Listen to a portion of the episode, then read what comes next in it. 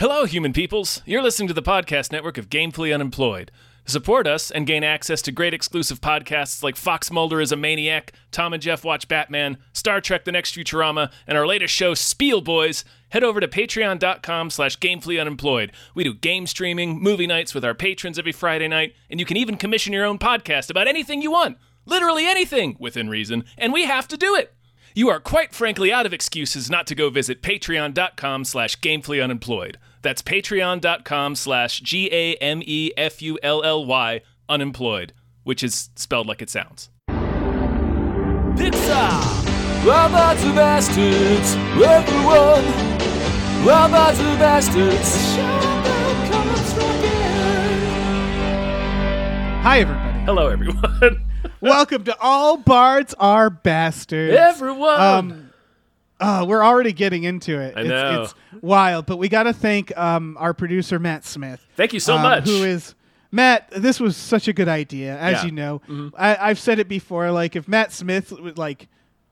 If anything happened to Matt Smith, God forbid, we would have just kept making this. We wouldn't stop. That's how much fun this has been. Yeah, we're gonna do a season 2 of this. I don't know how. We'll just watch him again. We should try to write season 2 of Cop Rock and then make a podcast. Yeah, why not? God, they need to bring back Cop Rock. Do. But yeah, they do. I don't care that it's 32 years later. Yeah, bring all the actors back, even the dead ones. I don't care. I actually don't know the condition of any of the actors in this, except for Ronnie Cox. He's doing great. I don't think anyone's dead. I could be wrong. Okay, good. God, I love Ronnie Cox. He's one of my favorite TNG guest stars. Oh yeah, he's great. He's so good. You think he's gonna be the standard Starfleet admiral that comes in and fucks everything up, but he actually turns out to be all right. Well, it's both. He does suck, but he manages. He pulls it out. Yeah. But it's like because they knew at that point, like, whenever an admiral or another Starfleet person comes in, you just assume they're evil because of the pattern we've created. So the biggest twist would be to have him end up being okay.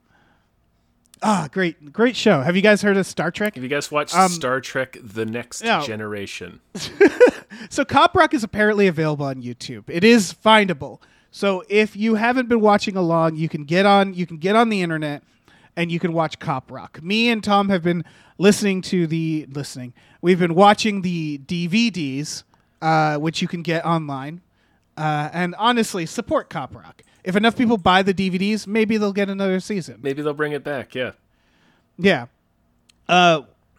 If you're catching up, we were also very surprised by Cop Rock because it's not what you think it is.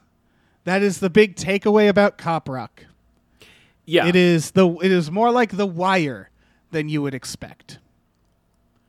And we are now covering episodes 7 and 8. On this one, this is the first episode is Copophiliac, which I'm not sure what that was going for, like copophile, but also hemophiliac. Yeah, and is there any part where someone cops a feel in this? I think. Well, this is when Vicky comes back to work, and her husband Ralph, the medical examiner. Boy, who I really loved, but he really starts spiraling in this episode. Ralph is becoming the Joker. He is a madman. Ralph is flying so far off the hinges. Yeah, we should just talk about that. So basically, he's now highly suspecting that his wife is cheating on him with her partner, which she isn't. That said, the partner is definitely trying to get all up in there. Yeah, he will not stop hitting on her, and she seems to be a little receptive, like she's playfully flirting back with him. It's not clear how serious she is about it, but he is dead fucking serious. So like, oh yeah, Ralph's not 100% wrong, but he's also not right. Yeah. Tom, have you ever experienced this? Because I definitely did as a teenager, which is that you're working a minimum wage job, mm-hmm. behind a counter or just for an 8-hour shift, and you have nothing to do, so you and another coworker just hit on each other. Has that happened? Yeah. I've had that, where I've just had shifts that's just flirting shifts.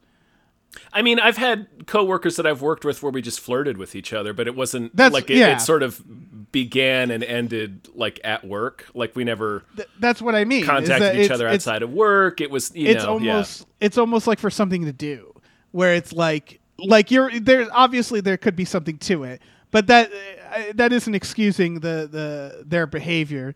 These also cops. I was not dating anyone in those situations, so that was right. Yes, that's also a component. You're right. Yeah. Anyway, that's what it feels like. Is I guess my point is that they're like flirty, but like it doesn't feel like it's going to go anywhere necessarily. Well, I think which is again not an excuse for them. Like Ralph, again, he was a sympathetic character, and if he didn't like flip out and like he's clearly pushing her away now. Oh yeah, right. Oh, he has blown up his marriage. Yeah, for sure. Yeah. But what I was going to say is Andy, her partner, is definitely serious about it. Yes. He's not kidding. He's not kidding. No. He wants to get all up in. Yes, he does. And when we saw Ralph is pushing her away, we mean Ralph almost committed a murder-suicide. Ralph follows them. In their squad car, he sees them pull into a motel, so he's like, oh, Lord. He gets himself all built up, and he kicks in the door of the motel room that they went into with his gun out. Like, he's pointing his gun at the room. Yeah, the moment he took out his gun, I was like, no, Ralph, oh, no. Ralph, no. Yeah. Buddy, you're fucking up so bad. Yeah, he literally kicks it down like a cop and points his gun at them. And then they later act like, oh, Ralph, how could you? But they're not like, hey, Ralph, you need to go to jail. Right, like they he was going to kill them. Yeah. If they were fucking. Right, if he had caught them he was going to murder them. Yeah. Yeah. That's what he pointed the gun at. That's the implication, and they never hit it as hard as they need to. Like there's a scene later where Andy talks to him in the locker room. He's like, "Hey buddy, I need to know you're not going to blow my head off." And that's like as seriously as they get about it, but they really like Vicky really needs to sit him down and be like, "Vicky, I can't be with you anymore." Right, Vicky's just like it's like a bad fight. Vicky's just like, "How could you?" And it's like, "No, Vicky, you need to get away." He came in the room with a gun out. Yeah, he pointed a loaded gun at your face. Yeah. And had you been in any position that it looked like you were like macking on your partner, he would have shot you. Now, to clarify, they were there on a call. Like there was a guy handcuffed to the bed. He presumably they never explain it, but he's been robbed by a sex worker or something. Yeah, so they were there. They were there on a call. Was he dead? He looked like he was dead too. He didn't look dead, but okay. Whatever that guy is in his own spiral. That is, yeah. I mean, good for him. Yeah. Listen, man, he's just trying to get through the week. Yeah, the best way he knows how. Things are not going well for him already. He's handcuffed to a bed, and he had to call the police. Yeah, no idea how he got to call the police because I'm pretty sure both arms. I don't know. It feels like someone else might have called the police. Probably, I would assume like housekeeping or something. Yeah. The point is that Ralph takes a turn. Mm-hmm. And it's interesting. Fucking loses his mind. Yeah, Ralph! It's almost about how jealousy can like make you a monster, I guess. But that's one of the threads. So we have "Let's Be Careful Out There," as we talked about. That's the opening. That's the opening scene number, and it's just the cop listing crimes. One of the crimes he listed is like a modern day Robin Hood, and it's like next to like arsonists and stuff, and he's right, like, and this guy it's robbing rich people and giving it to the poor. Be on the lookout for this Robin Hood shoplifter. He's stealing from stores and giving it away to the poor. It's like, what do you want us to look out for? Right. Like, is he stabbing people or is he just giving away, like, I don't know, toothpaste to poor people? Like, what is this? I really know why people use this song, because it's also, the guy looks like such a cop. He's got like the fucking J. Jonah Jameson look. Listen, we're sort of making excuses for it because we're elbow deep in Cop Rock right now. Listen, we're mired in it. We're up to our eyeballs in Cop Rock. But he looks like the coppiest cop ever. He spins his desk around and it's a keyboard and he starts playing. And I was like, did our tax dollars pay for this? What the fuck? So my point is, this is unhinged. It just is. We're in it, so we doesn't seem weird to us. Right, at this point, we're just like, it's Cop Rock. It's Cop Rock. What do you expect? But like, and then on top of that, everybody just, no one's dancing, no one's singing along. They all are just watching. This is, and because it's a musical, Like you kind of want them, like when he finishes the song, to like clap. Yeah. Because I'm like, he just poured his heart out, and they all just like quietly leave. It's a common thing in this show, though. Yeah. Where they don't, like, other people don't randomly start participating, kind of like they do in, I guess, more standard musicals, where like the rest of the cast will act like the chorus and like do a dance right with you and contribute some. But there's so many instances in this show where the song is just performed by a single person, so the rest of the people in the scene have to just sit there and look at them like they're not singing. Right. It feels purposefully like Lynchian, where it's the idea of it being bizarre and a spectacle. Like, I don't know. That's my best guess, is that it's like they know it's weird. They must. Yeah. Also, this is neither here nor there, but there's one of two notable cameos in this episode of the show is Rex Lynn, who plays one of the bad guys in Cliffhanger, is one of the cops. Ooh. in this scene. Just watching the guy sing. Yeah, it's the guy with the bald guy with the mustache. He's the I know the face. You know you're exactly describing who he is. Yeah, okay. Yeah.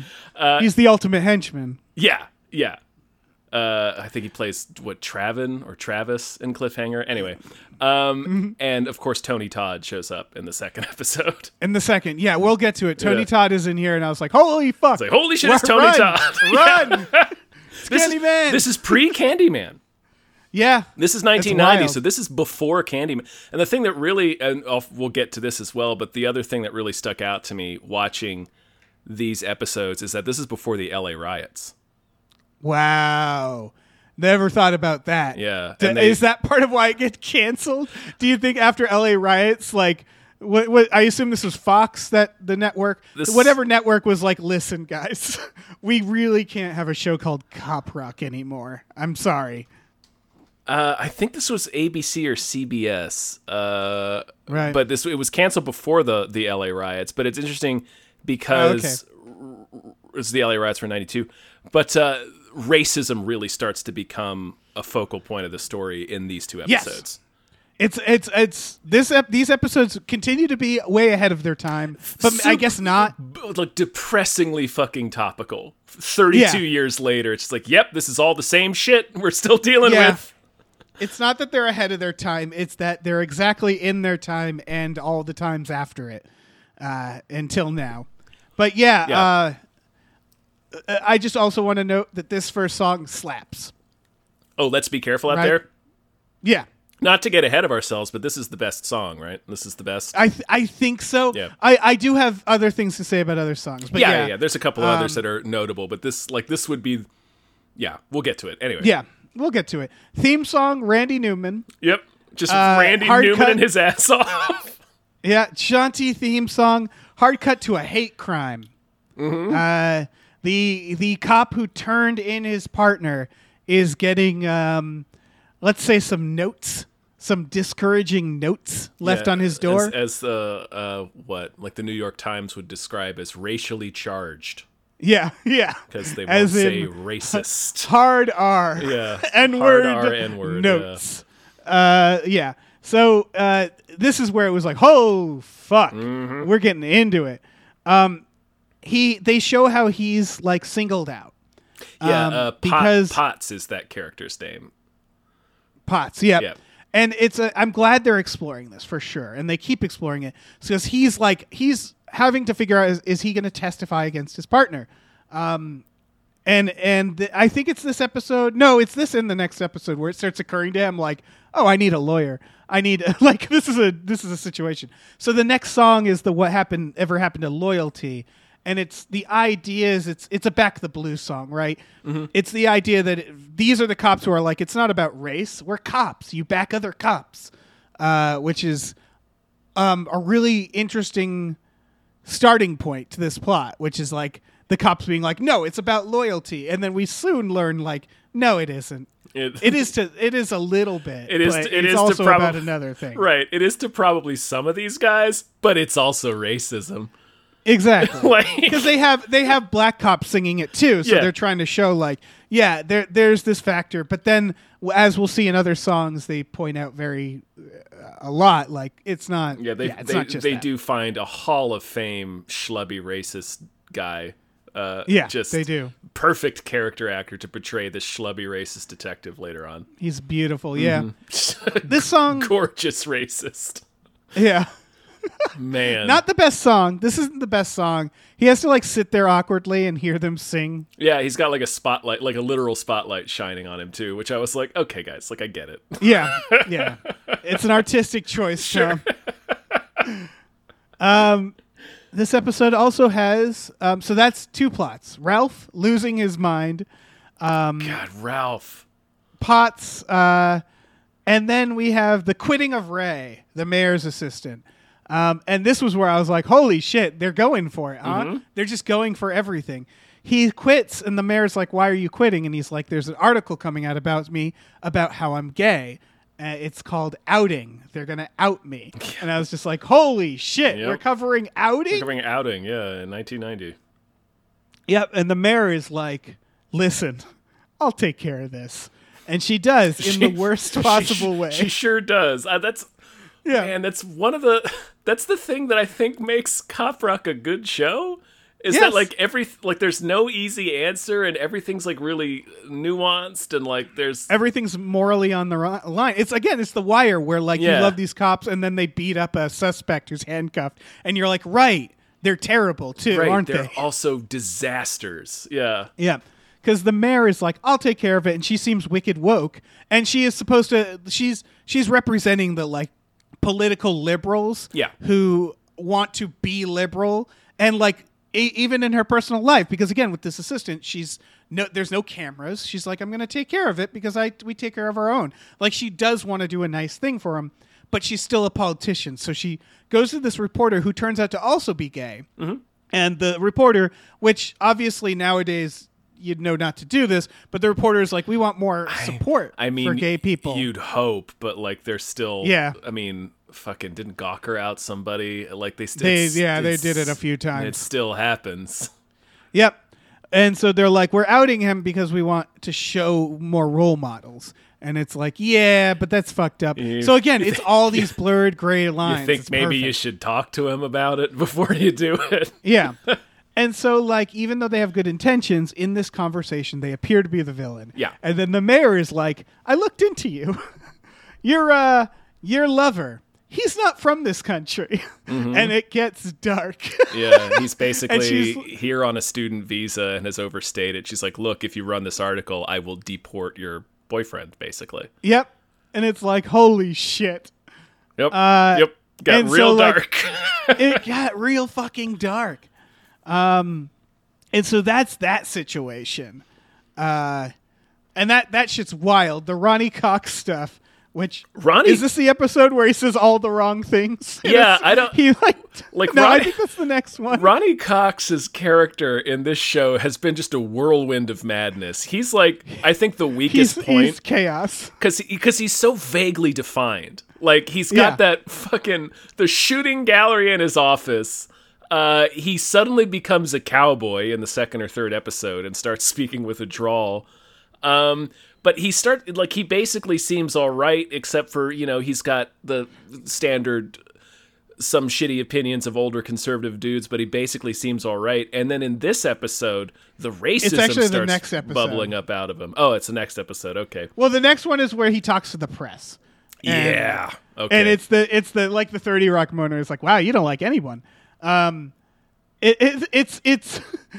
Phil Ken Seven from Harvey Birdman. He's Stephen Cole. He's the boss in Harvey Birdman. Does that make sense? Where he's just there's no consistency. He's just a madman. Yeah.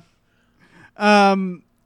So, but in this one is the one where it ends with him being like, I think your assistant might be gay. Oh yeah. Where it's the idea that he's so incredibly oblivious. Yeah. The main thread is the cop who killed the guy, LaRusso, who is suddenly the murder cop. Found himself with the full-throated support of racists. Yeah. And now he's like, he's really struggling, and it's interesting. He's at the bar with the other cops, and I was like, that seems like you can't do that. And then he goes into the police station later, and I was like, definitely I can't do that. Really, yeah. Well, and he's like in the locker room, right? Yeah, he goes to the police station to talk to Potts, his former partner, yeah, who's testifying against him. Yeah, and Potts has like a defense detail, but they fuck off, and they clearly probably are the ones that burned the cross on his lawn. Yeah, just dropping that real casually. There's a cross-burning song in this. We'll get to that, yeah. But, like, LaRusso comes up to him and is like, hey, look, man, you should just call on me the next time that happens. You can't trust any of those bums, but you can trust me. And, like, Potts is just flat out like, what are you doing here? Yeah. You can't be in here, man. Yeah. He's like, I'm not going to call you. You're going to just shoot every black person. Well, yeah. Like, and what are you doing, man? Well, what I thought was interesting because he's like LaRusso's like balking at being lumped in with racists, which is like, come on, man. Like, you can't be this naive. But yeah, Potts points out, he's like, look, you didn't take into consideration anything about me when you shot this guy. Like, he was my prisoner. You didn't think about what it would do to my career, what it would do to me emotionally, what the position you're putting me in. It's like, you are the last person I would ever call for help. It's kind of the best moment because it's like, because what Potts is pointing out is that it's like, it doesn't even matter if the guy was black or white. What you did, it's like someone bringing you to a party and then doing something really fucked up at the party. It's like you're like, what the fuck, man? Like, yeah, we were friends. We were maybe not friends, but we were partners. And what you did fucked me over. Like, yeah, you shot a man in front of me. What the fuck did you expect? What are you doing? Yeah, like, yeah, like that's the thing. It's like, if you do something like that, you have to immediately say, okay, I'm going to jail. Because, otherwise you have, you've done this. Of course he's pissed. And I think I forget if it's before or after this, we get the cross burning, which was, again, like one of those things where it's like, oh, man, Cop Rock. Like, I'm really trusting you here. Mm-hmm. And they wake up and there's a cross burning on their lawn. And then the music starts swelling. And I was like, oh Cop Rock. Oh, no. Cop Rock, no. And I believe the wife starts singing about it, and she has a beautiful voice. That's what I was going to say. This song is bad. She's a good singer. Mm-hmm. So this was one of the most torn I was, because it was the most unreal moment of this like woman who's a beautiful singer singing, and it's a cross burning. Yeah. And there's a child there, and they have to explain this to that child actor. There's a couple of children there. This is an instance where I believe Cop Rock's reach exceeded its grasp. Yes. Where they're like, we want to handle racism. And it's like, that's, yeah, sure. Sure. But then they're like, we're going to write a song about cross burning. And it's, again, the woman doing it, great singer. Everybody's doing their best. But I think they handled it as well as you could have, but it's... It could have been worse. It could have been worse. I guess it's up to the viewer to decide how appropriate it was. I don't know. It's really one of those things like, I'm sorry, a cross-burning song? Yeah. Cop Rock knows when to do a fun song and when to do a serious sad song. Yeah. Yeah, and this is a serious song, but it's still a song. And there's later an example of that where a woman has to act like she's grieving and also sing. And it's like, you're doing as good as you can, but you're juggling a lot. And that's what this is. Grieving over a dead child, 6-year-old. Yeah. So it's Cop Rock is asking a lot with some of these songs. It's one of those moments where it's like, I know musicals do this all the time, where it's like a serious moment is depicted in the song. Yes. But like, if you really wanted this to be serious, you don't do a song. I feel like this was just let the scene happen. I personally feel like this was not the time for a song. Yeah, but this was not the time for a song. I don't know. Inappropriate Cop Rock. It seems a little too serious, but I don't know. That doesn't mean you can't. I don't want to suggest you can't make songs about serious. I don't know. It's right, and who knows who was behind this? Who made the decisions? Why they made the decisions? Just as a casual viewer. The moment there was a burning cross and then the music started, I was like, nope, please don't. Please don't. And then they did it. And I was like, okay. Here we go. Mm-hmm. So that's that thread. And then we have the lawyer thread. He confesses to the lawyers. Yeah. He says, I murdered him.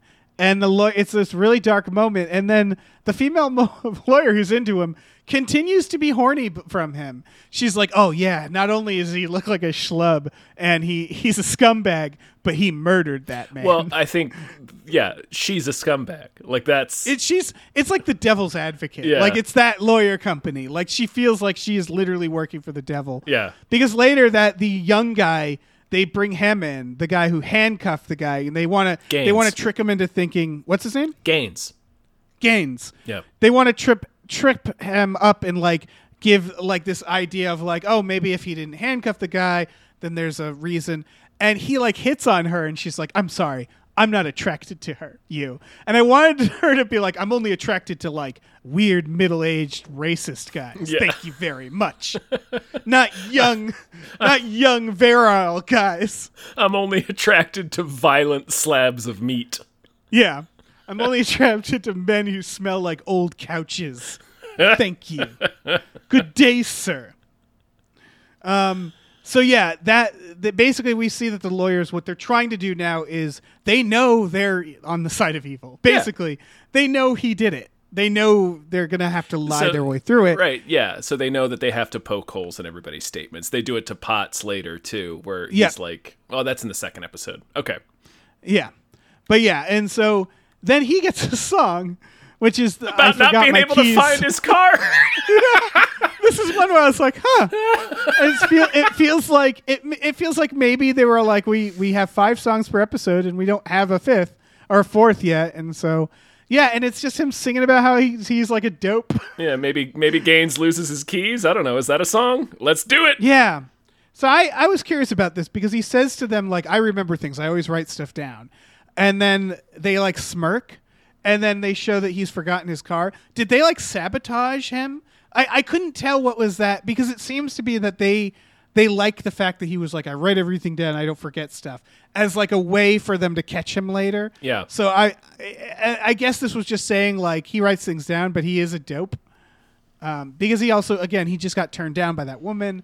So it's like him being like, it's just his Butters moment. It's just like why is everybody picking on me? Yeah, and they've established like he screws up a couple of times in earlier episodes, so we know he's kind of a Butters.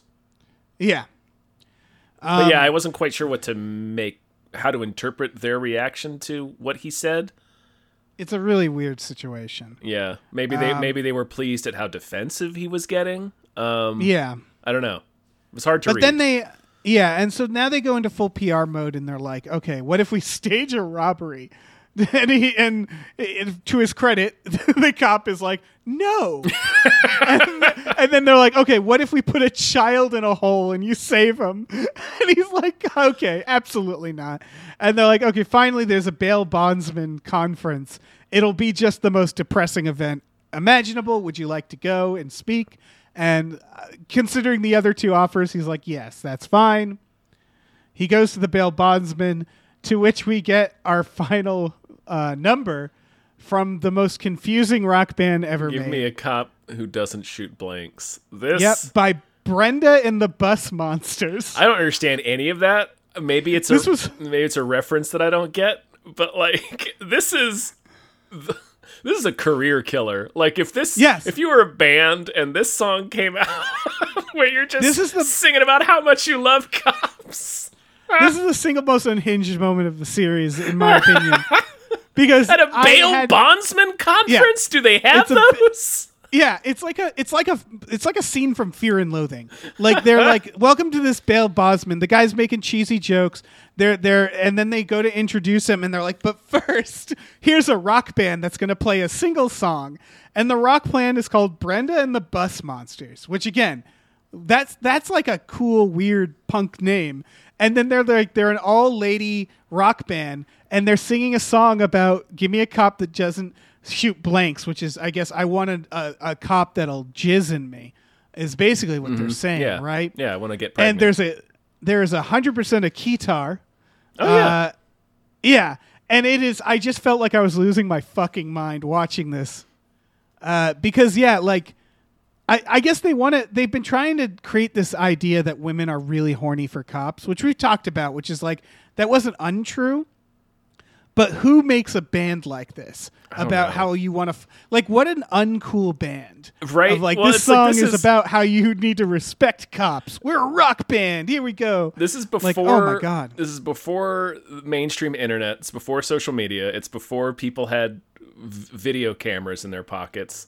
So it's like actors and comedians and bands could do really embarrassing, really shameless appearances like this, and no one would ever know about it. That's true.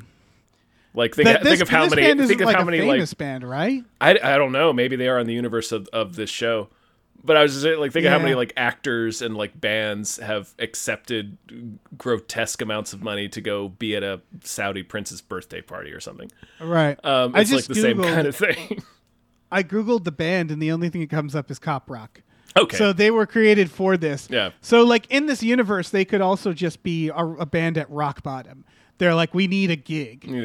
We can write a song about how much we love to fuck cops. Okay. Yeah. Whatever. Fine. And so then they do this rock song, and then he goes up and gives the most fear-mongering speech. He sure does! About how, like, we used to be able to play in parks anymore, and we can't. He practically says, and that's why I shot that man. Like, he doesn't. He refers to killing him, though. He's like, I killed that guy. Yeah. So it's just the most like right leaning. This is a nightmare. Yeah, this conference is a nightmare. There's when the fucking 7,000-year-old MC is bringing him up. He's like his monologue is like laced with a lot of dog whistling shit. Yeah. And then when he gets LaRusso up there, he starts talking, which is like a really good, I guess, not distillation, but you really get a sense of kind of how he thinks about it, because it's like it's the classic argument of, oh, these things used to be great, and then now we've got all these criminals because the criminals run the justice system and the courts. It's classic like missing the actual problem, which is all this systemic issues and poverty and shit like that, forcing people to live in desperation, et cetera, et cetera. So it's gives you a really good, like, I don't know. I really appreciate how LaRusso nuanced the show is. I mean, LaRusso is still a scumbag and he's not likable. He thinks he's not racist. Right. Is the whole point with him. Yeah. And I think that's a really smart thing to do for a character, because it's trying to show the viewers, hey, you know how you think you're not racist?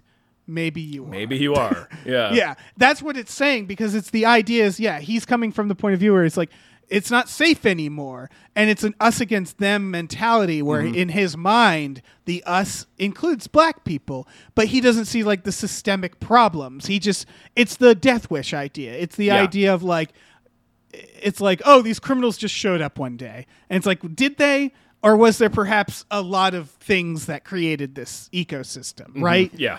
And so, like, he doesn't see that, so he just sees bad guys, and has that really fascist thought of crime. Like, yeah, and he's like, we should just kill them on sight because that's the easy way. And so, he's part of a racist system, and he's a very big cog in it, and he's part of that group where it's like, I'm not racist, but it's like, well, and they're doing They're doing an incredible job with him. If racists are throwing you a party, like, then maybe you need to rethink. Maybe you need to reevaluate everything what you're doing. But he's in that denial stage. It's perfect to watch. Like, really they're doing a great job at like watching someone have to have these like these denials. You know, very interesting. Cop Rock. Cop Rock is a good show, Dave. It's a good show. It's a good show. We've said this a few times. We've gone on record as saying such. Yeah, we have. And now that's the first episode, right? Yeah. So now it's time for episode 8. Potts Don't Fail Me Now. That title makes a little more sense. Yeah.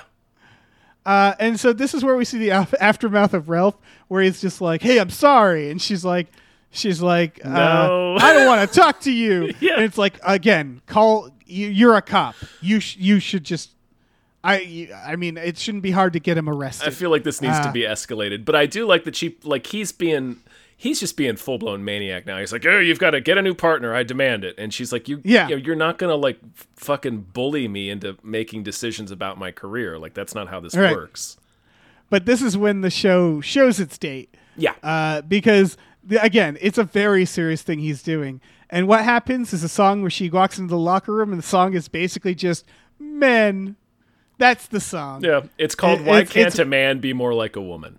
Yeah, and it's all the women basically going, psh, men, am I right? Mm-hmm. And like doing a really painful 90s dancing and in mom jeans. And it's just like, my God, incredible choices all around. Yeah, they didn't have much set to work with. So they all just sort of stand around one locker. It's a one bench in the locker room. Yeah. I mean, and it's just, men. And they're all like, oh, yeah, mine always snores. And she's like, mine pointed a loaded gun at my face. And they're like, oh, jeez. Yeah. Like, that's the song, basically. Pretty much. It's, you know. Yeah. Main theme. And then Tony Todd, which I figured it was before Candyman because he's extremely underused. He's not even in the credits. Yeah.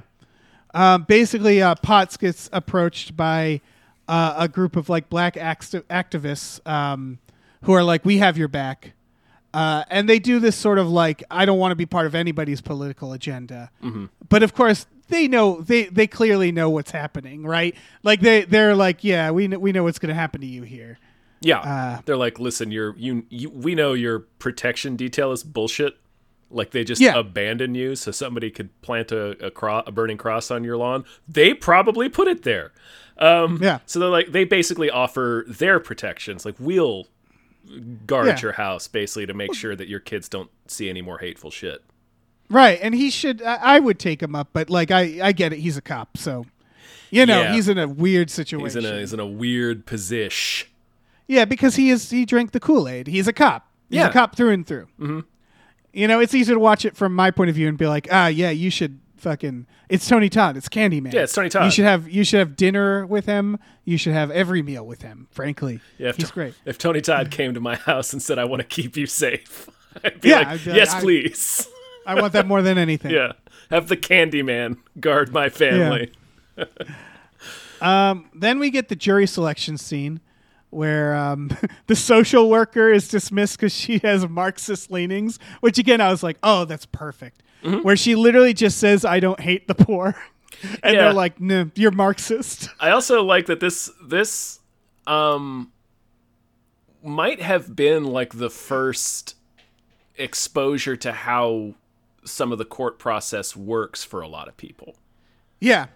Because they tend to not get into like nitty gritty details like this, at least not at the time. Like more current legal shows do get more into this stuff, but like we get to see them, you know, as CCH Pounders in this episode, by the way, as the prosecutor. Oh yeah, and she dismisses a guy for being I think racist. I think or no, he's a guy who that's right, he owns a store. A store owner's and been he's robbed like, I shot at and it's like right. Okay, yeah. That's right. But I love that they, like, again, it's so before its time where they're like, this social worker they present is a very sweet lady, and then they call her a Marxist. And I love that they did that. Yeah. That's great. It's pretty great. Pretty great. Yeah. And this is when, after the jury selection, the presser's like, Ronnie Cox, do you have anything to say? And he just, like, blasts every single minority in a single sentence. Yeah, he starts ranting on I wrote it down. The blacks and the Jews. And it's like, Jesus Christ, man. Yeah.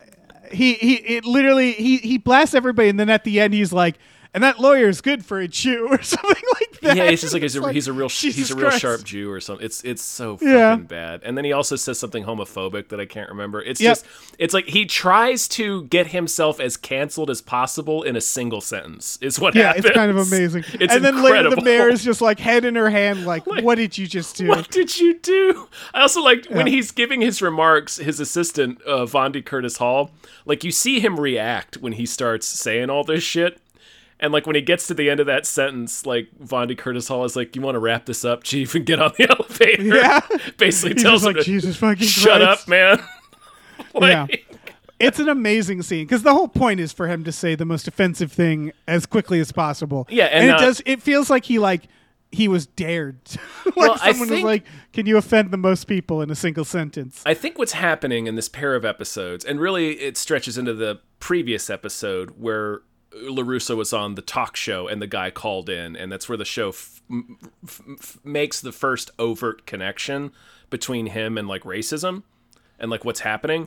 So it's like the mask coming off, right? Right. It feels like it feels Trumpy, right? So, like, when Trump got popular, like, everybody started being more obviously racist. So I feel like that's, like, kind of what the show might be getting at is that LaRusso is scaring up all of this support for the LAPD that is racist. So it's starting to come out of the other characters. Yeah. Again, this show is teaching about dog whistling. Yeah. Because they're showing these people who started as like, listen, I'm not racist.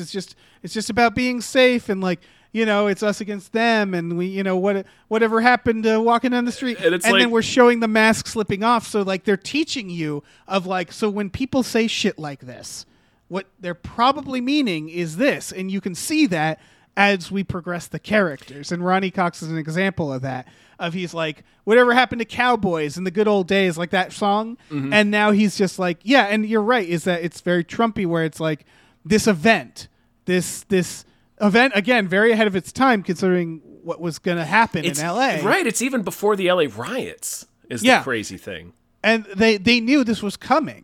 Mm-hmm. And they knew there were, like, one event that would be, like, dividing like this. People will start showing their true colors because it draws a line, which is like, should this cop... It's exactly what the protests that recently happened with, like, George Floyd. It's like...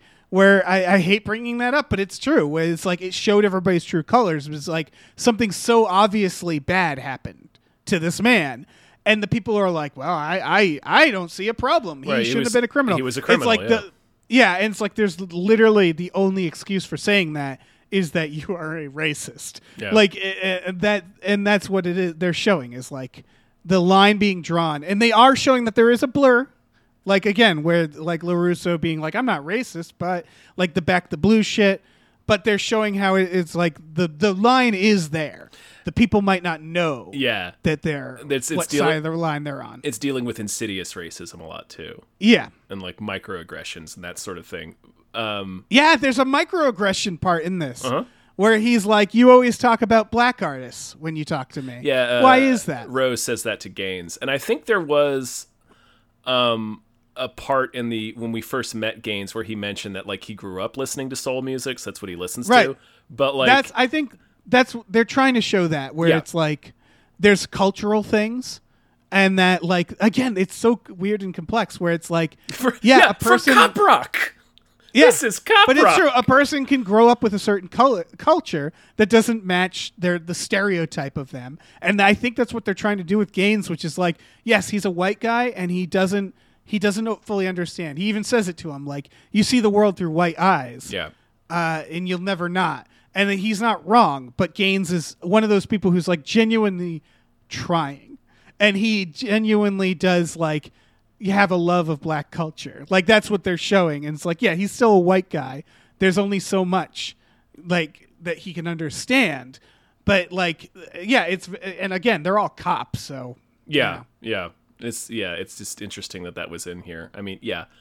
What else? There was another thing that I was going to put. Oh yeah, it was just the I'm not racist, but it's like, man, if you're ever saying that phrase, yeah, I'm not racist, but it's like, well, maybe just stop. You literally just stop talking. So we got to talk about song 2, which is "My Child Died." The song. Good God! There's a gang war and there's a child who gets shot. A drive-by, yeah, and a kid gets shot. And it's done in, like, a gospel, and it's this woman having to act sad, like she's looking at her dead child who's like just 5 in the street. Yeah, 6 years old. And she also has to sing, and I was just like, this actress is carrying a lot right now, and she does fine again, but it's like, my God. It's tough. Yeah. It's, I don't know. Yeah. I mean, this one feels a little more... It's still jarring, but like this feels oddly like it's more like plenty of musicals have people singing over the tragic death of somebody. So it's like, well, yes, this feels more normal. Yeah, it's still wild, but it is. And then we get Potts being interrogated by the lawyers, which I was wondering, would a lawyer want to do this? Because wouldn't they want to cross-examine them in the moment and not surprise them? This is because basically they cross-examine him, and it almost like prepares him. Where they're like, oh, you weren't looking. Were you looking? Where were you? Oh, did you see that he got he didn't pick up his gun? All that stuff. And that's when Potts like, oh, I need a lawyer. Yeah, I'm not sure about this. Like, I don't know what the rules are, because it seems weird that his defense would be able to call him in, would be able, it seems weird that and like interrogate him. Right, yeah. LaRusso's defense lawyers would be able to call in Potts, who is the primary witness against LaRusso, into their office alone and basically cross-examine him. I don't know if the rules are different because he's a police officer and works for the city. It seemed weird. It's as weird as when LaRusso goes into the locker room. Yeah. It's like, I'm pretty sure they wouldn't allow him in the building. It's like, did anybody stop him at the desk? Like, how did he just get inside? I mean, he probably has like people who are like high-fiving him when he walks. Like, he probably has friends there. So that explains that. But yeah, Potts being questioned by the defense lawyers was a little confusing to me. Yeah. It's confusing because also like, I don't understand why the defense lawyers would want to do this. Because again, they're shaking him up. Yes, but they're also like, preparing him because if you wanted to what they want is for him to testify in support of his partner ultimately but they're not saying that saying you should do that or to recant his testimony, which is what he ends up trying to do, but like he doesn't do that because of this conversation. Like, this conversation, if anything, felt like it prepared him. Like, wouldn't you want to surprise them on the stand with these questions and not let them know that you're going to ask them? Because had they not, he wouldn't have even thought about it until he got on the stand. Yeah. And then they could have tripped him up. I don't know. But the fact, I don't know. And so he goes to the bar and we have song 3, which is the I'm not racist, but song. Yeah. Which is the guy basically most racist song. Yeah. This is kind of like the cross burning one. I think what it is it's weird to see racism done in a musical form. Yeah. I mean, and so it's this guy doing a racist song. Yeah. Basically saying like you should have a different partner. Yeah, he said it's him singing to Gaines. It's the detective, the schlubby ass detective who's been assigned to this drive-by shooting, and Rose is like, you're not following up on any of this shit. Why are you sitting here in a bar? There's still like half of the witnesses in the street need to be talking to. And he's like, bah! So he gets Gaines over there, and he's basically, the whole song is, listen, he's never going to completely have your back because he's black. It's basically the gist of the song. It's like kind of a sexy song. His voice is weird. It's not the voice you'd expect. I think it's what it is he's singing in a very low, like it's not with a lot of force. So I think what it is like the actor wasn't a very strong singer. So they had to like write this song about it. But it is like, he's like kind of like sultry crooning a little bit. It reminds me of Cannibal the Musical. Like whenever there'd be a song that like Trey Parker would dub like the Trapper song where the joke is their voice is ridiculously different. Yeah. Where it's just clearly him singing for the other people. Yeah. It just felt weird. But yeah, this is the I'm a super racist song. Ralph gets into a fight in the bar, gets his ass handed to him, fighting the partner. Vicky's partner. Andy comes in and is like, hey, can we squash this? Again, nobody is willing to like really take Ralph to task for fucking coming in hot with a gun out. Right. No one is putting him in handcuffs. Yeah. Then we get Chief and his recital subplot, which I was like, I don't know why we need this, but maybe they're setting something up, you know? I think they're trying to, because the Chief, for the most part, has been the least complex character. All we know about him is he has a captain. He has a family life. That's what we know about him is he lives in the suburbs. And he has the family life, and he's a little. He's like in D&D terms, he's a little lawful good to a fault. Like he doesn't see black. Yeah. He's a little too black and white, but that's like as much as we've gotten about him. So I think this was just like an attempt to make that character more 3-dimensional. Yeah, and to figure out where he's coming from. And it basically is just, hey, your kid's piano recital is happening. It's classic, he doesn't have enough time for his family. Exactly. And then he doesn't even miss it. He almost misses it. And then this leads to the next song, which there's stuff in between this, but it's the My Son is Trying to Sleep song, where some poor child actor has to just sit there. I'm going to sing at my son's head while he's trying to sleep. Yeah, and he like touches his cheek, and he's this dream little boy, and he's just staring at him like a freak, and it's just... yeah. It's a weird one. Like, again, for that child actor, they know what they're there to do, but it's still, you know. And that's that subplot. Yeah. That's really it. Yeah. Yeah. There's finishing up Potts' subplot, which is he goes to meet with the lawyer. He speaks with a different lawyer. And the lawyer advises. Like one to get his back. Yeah. Yeah, for him. And it's intense because he's just like, listen... legally speaking, you either tell the truth up there or you don't say anything, but as one black man to another, you need to support your partner, is what he says. Mm-hmm. And he basically tells him, like, listen, you're fucked either way. Yeah. No matter what happens to LaRusso, if he gets convicted, he'll be a martyr to the other cops. And if he is acquitted, he'll be a hero. Either way, you're a rat. Yeah. And you're a black man. Yeah. Like it's the line from The Departed where he's like, you're a black cop in Boston. I don't need to tell you how fucked you are. Like it's that where it's like, listen, they're racist.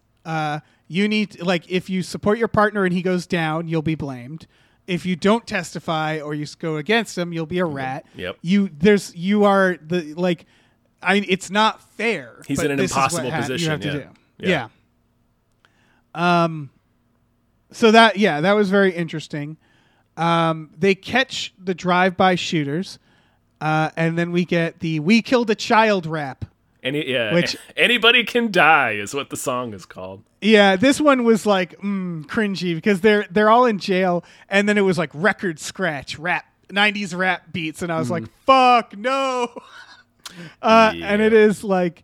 It is just like a gangster rap. Yeah. It reminds me of fucking CB4. A little. Yep. Yeah. Yeah. Very CB4. About how anybody can die in the hood. There's the line, I think with my gun, not my brain. Yeah. All the other prisoners are kind of like tapping along. Did you notice that? They're all like lightly enjoying it. Yeah. Yeah. The guys in the background, you mean? Yeah. Yeah, they're all just kind of nodding their heads. Yeah, there is also a close-up of the singer or the rapper actually, and the rest of the gang members of their footwork. So there is like you said, tapping. So I got confused. Yeah. So there is like a brief little kind of tap dance that they're doing. Yeah.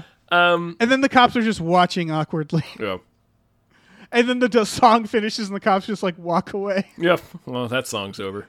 And then openly racist cop is like, hey, they shot a 6-year-old, but you know what I call it? Thinning the herd. And it's like, oh, okay. And he did it. So he did it with the captain there. And he has the nerve to be surprised about what happens next. Yeah. Which is the captain calls him into his office and he's like, you need to retire or I'm going to fire you. Yeah. He's just like, get the fuck out of here. Yeah. Yeah. He's like, what the hell, man? And it's like, did you not hear yourself? Yeah. And well, it's not specifically for that. It's because he's sandbagging the drive-by shooting investigation. Like, he's not following the leads. No, that... he's a racist. Yeah. He's a racist prick. Yeah. And he doesn't care. Yeah, exactly. So he says, I'll have you fired for dereliction of duty is what he says. Right. So they're showing the whole spectrum in this. They're showing the microaggressions, like the people who mean well, but not great. And then they're showing the guy who's just like, I am literally openly racist. Mm-hmm. I will shout it to anyone who asks. It's interesting. Yeah. And then the final scene is... what is the final scene? The final scene is Potts at the bar, and then Vondie Curtis-Hall comes and sits down to him and tells him he needs to testify. You need to do the right thing. Right. He's just like, you need to do what's right. Yeah. Mm-hmm. And so they're setting it up. We got three more episodes. Yeah. They're setting up a big... He frames it in an interesting way because he's like, look, you're already in a situation that no matter what you do, you're fucked. Like your career as a police officer is completely over probably. So wouldn't you rather be totally fucked and have a clear conscience and know you did the right thing? So it's like, oh, when shit. You're right. And he's right. It's like, if you're going to go down, you might as well. You might as well do the right thing. Yeah. Yeah. And so... All right, those are the episodes. We need to talk about the best song. It's probably let's be careful out there. Yeah, I'll list them all right now. So okay. Let's be careful out there. What kind of world do we live in? Burning crosses. I'm okay. They don't list the Brenda and the Bus Monsters song, but I assume it's I like a cop who doesn't shoot blanks. Yeah. Then we have Why Can't a Man Be More Like a Woman? Mm-hmm. Why Lord, which is that's the Dead Child song. Yep. The racist song, which is called Blue is Blue, Black is Black. Dream Little Boy, and Anybody Can Die. So we're pairing the episodes up, which doesn't feel always fair. But I gotta say, episode 7, way better than episode 8 song-wise, right? I think so, yeah. And this is all to say, yeah, it is Let's Be Careful Out There, Let's be careful out there, fucking rules. Yep. I think I'm okay is fun. I'm okay is fun, yeah. I think the Anybody Can Die, the rap, goes pretty hard. Yes, that we should have mentioned. That is a good rap. That is fun. It is. It is not like. It's 90s embarrassing. Yeah. It's the 90s. You know, you can imagine it in your head, like record scratches. It's a studio. It's like. You know, it's like someone approximating gangster rap for a TV show. Mm-hmm. But it still goes kind of hard. Yeah. So. Like I said, Burning Crosses, beautiful voice. I kind of have to give that credit as well. It is an emotional ass song. I'm just not sure how... It's inappropriate, yeah. How appropriate it was. It's talented is the point. It's a talented song. There's a lot of talent behind it, yeah. Yeah. But yeah, Let's Be Careful Out There is, of course, the winner. Man, it's such a good song. Yeah. And as always, we have to ask the question, does this show know that cops suck? I still think yes. I think this is most overtly. Yeah. I don't know about you, Tom. We sort of talked about it. The more episodes I get into here, it's like watching Deadwood, where I'm like furious, knowing that it's not going to conclude. Yeah. Like Deadwood eventually got a movie. I need a Cop Rock movie or something. The fact that this is one season, it's the more invested I am, where I'm like, oh shit, is he going to testify? What's going to happen? The way they tackle racism and the way they're at least trying to tackle like LGBTQ stuff, and the way they're blurring these lines and what they're saying, it's just like. And they're also so much more of this show. And they show the different mentalities, like the way the chief thinks about it, the way LaRusso thinks about it, the way that the schlubby, just completely racist cop thinks about it, and they're pointing out all the systemic stuff. The show is very aware that cops are trash, I think. So. Yeah, but we've talked about it before. There's still we justify. We know why there's songs. Yeah. The one snag of this entire show continues to be Ronnie Cox, and I'm not saying I don't enjoy him. I'm saying that if you pulled him out, it would be a normal show. Right. And we've said this before. It's like the equivalent of like a cartoon horse. Like it's just. He is so out of place. He is so unhinged. Such chaos. Such a chaotic presence. Like he's like I mentioned, he's not consistent. He keeps picking up new traits and quirks. Like they have like a hop-along camp. Like they have a cowboy camp out a couple episodes ago. Yeah. It's like what the mayor fuck is this character? He's got a shooting gallery in his office. Yeah, the mayor is right on the edge. And I think it's because Ronnie Cox, she has so many scenes with him. Yeah. But like, it's just like, it's almost like Ronnie Cox showed up on set and they couldn't get rid of him. It's just like, it's the weirdest addition to this. It's weirder than the singing. I think he continues to be that. I think they maybe they realized he's redundant when you have the captain character. Yeah, I think so. I think what they're going for now is the idea, because the mayor is kind of this too. And like, again, it reminds me of The Wire, where The Wire would be like, we're going to explore the dock workers. We're going to explore the teachers, the politicians. Yeah, it's like showing that it comes from the top down. Yep. Yeah, and what they're showing is that at the very top, the people involved are so removed from reality that they don't know what they're doing. I think that's the idea, is that every now and then Ronnie Cox shows up and he's like, for political reasons, I need you to do this and that and that. And like the cops who are in the shit are like, what the fuck are you even saying? I think that's the idea. I think so, yeah. He remains the strangest character in this show. He really does. Just a maniac. Yep. Absolute maniac. All right. God damn. Cop Rock. Fucking Cop Rock. Yeah. That's another episode. We got two more of these. We're going to be, we got three more Cop Rock episodes. So we're going to watch the next two in a pair. Mm-hmm. And then what we'll do is we'll watch the final episode. And then obviously we'll talk about the series as a whole. So that's the last two episodes of this show. What it's going to be. And man, it's what a journey. Yeah, I am dead serious, Dave, that we should do a season 2 of this podcast where we write season 2 of Cop Rock. Yeah, and like where it would go. Yeah. Yeah, I mean, why not? Yeah, why not us? Yeah. Yeah. Yeah. And maybe Ronnie Cox will listen. Yeah, we'll send it. We'll send it to Stephen Bochco. Yeah, and he'll make it happen. God damn. What a misunderstood series. I agree, honestly. Yeah. I mean, it's putting itself out there, so you can't not blame it. It's got problems. It's got problems. Well, yeah. It's a fucking hard concept to swallow. But yeah, I don't know. We keep saying it. Like the storytelling is genuinely so good that like I think you're in the episode, you legitimately forget it's a musical until someone starts singing. I think you could make this like today maybe or something. Like if you made it very clear what it was from the start. I think it's like before its time. I feel like in how weird it is. Mm-hmm. I don't know. I don't know, man. I agree. Yeah. All right. But whatever the case, thank you, Matt Smith. As always, Matt Smith, we love your work. And thank you for supporting this podcast. Indeed. Yeah. And listen, if you want to support us, you can go to patreon.com/gamefullyunemployed, GAMEFULLY unemployed. We're Gamefully on Twitter for as long as Twitter exists. Yep. And listen, on that Patreon for $5 a month, you get access to a bunch of exclusive podcasts like Tom and Jeff Watch Batman, Fox Mulder is a Maniac, Star Trek The Next Futurama, and Spiel Boys. For $5 a month, you get access to all of those podcasts. Mm. There's also a tier where you can watch movies with us every Friday night. We got to watch Cop Rock one of these nights. Probably. We'll do a Cop Rock like month. Cop Rock, yeah.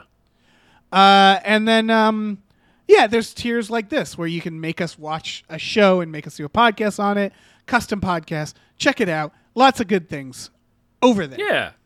We also have a store. Head over to gamefullyunemployed.com where you can find a link to our Teespring store where we have all kinds of cool original artwork and designs you get on t-shirts, mugs, stickers, posters, all sorts of things. So slap your singing peepers on that. Yes. And let's be careful out there. Let's be careful out there. All right. Beautiful. Bye. Bye.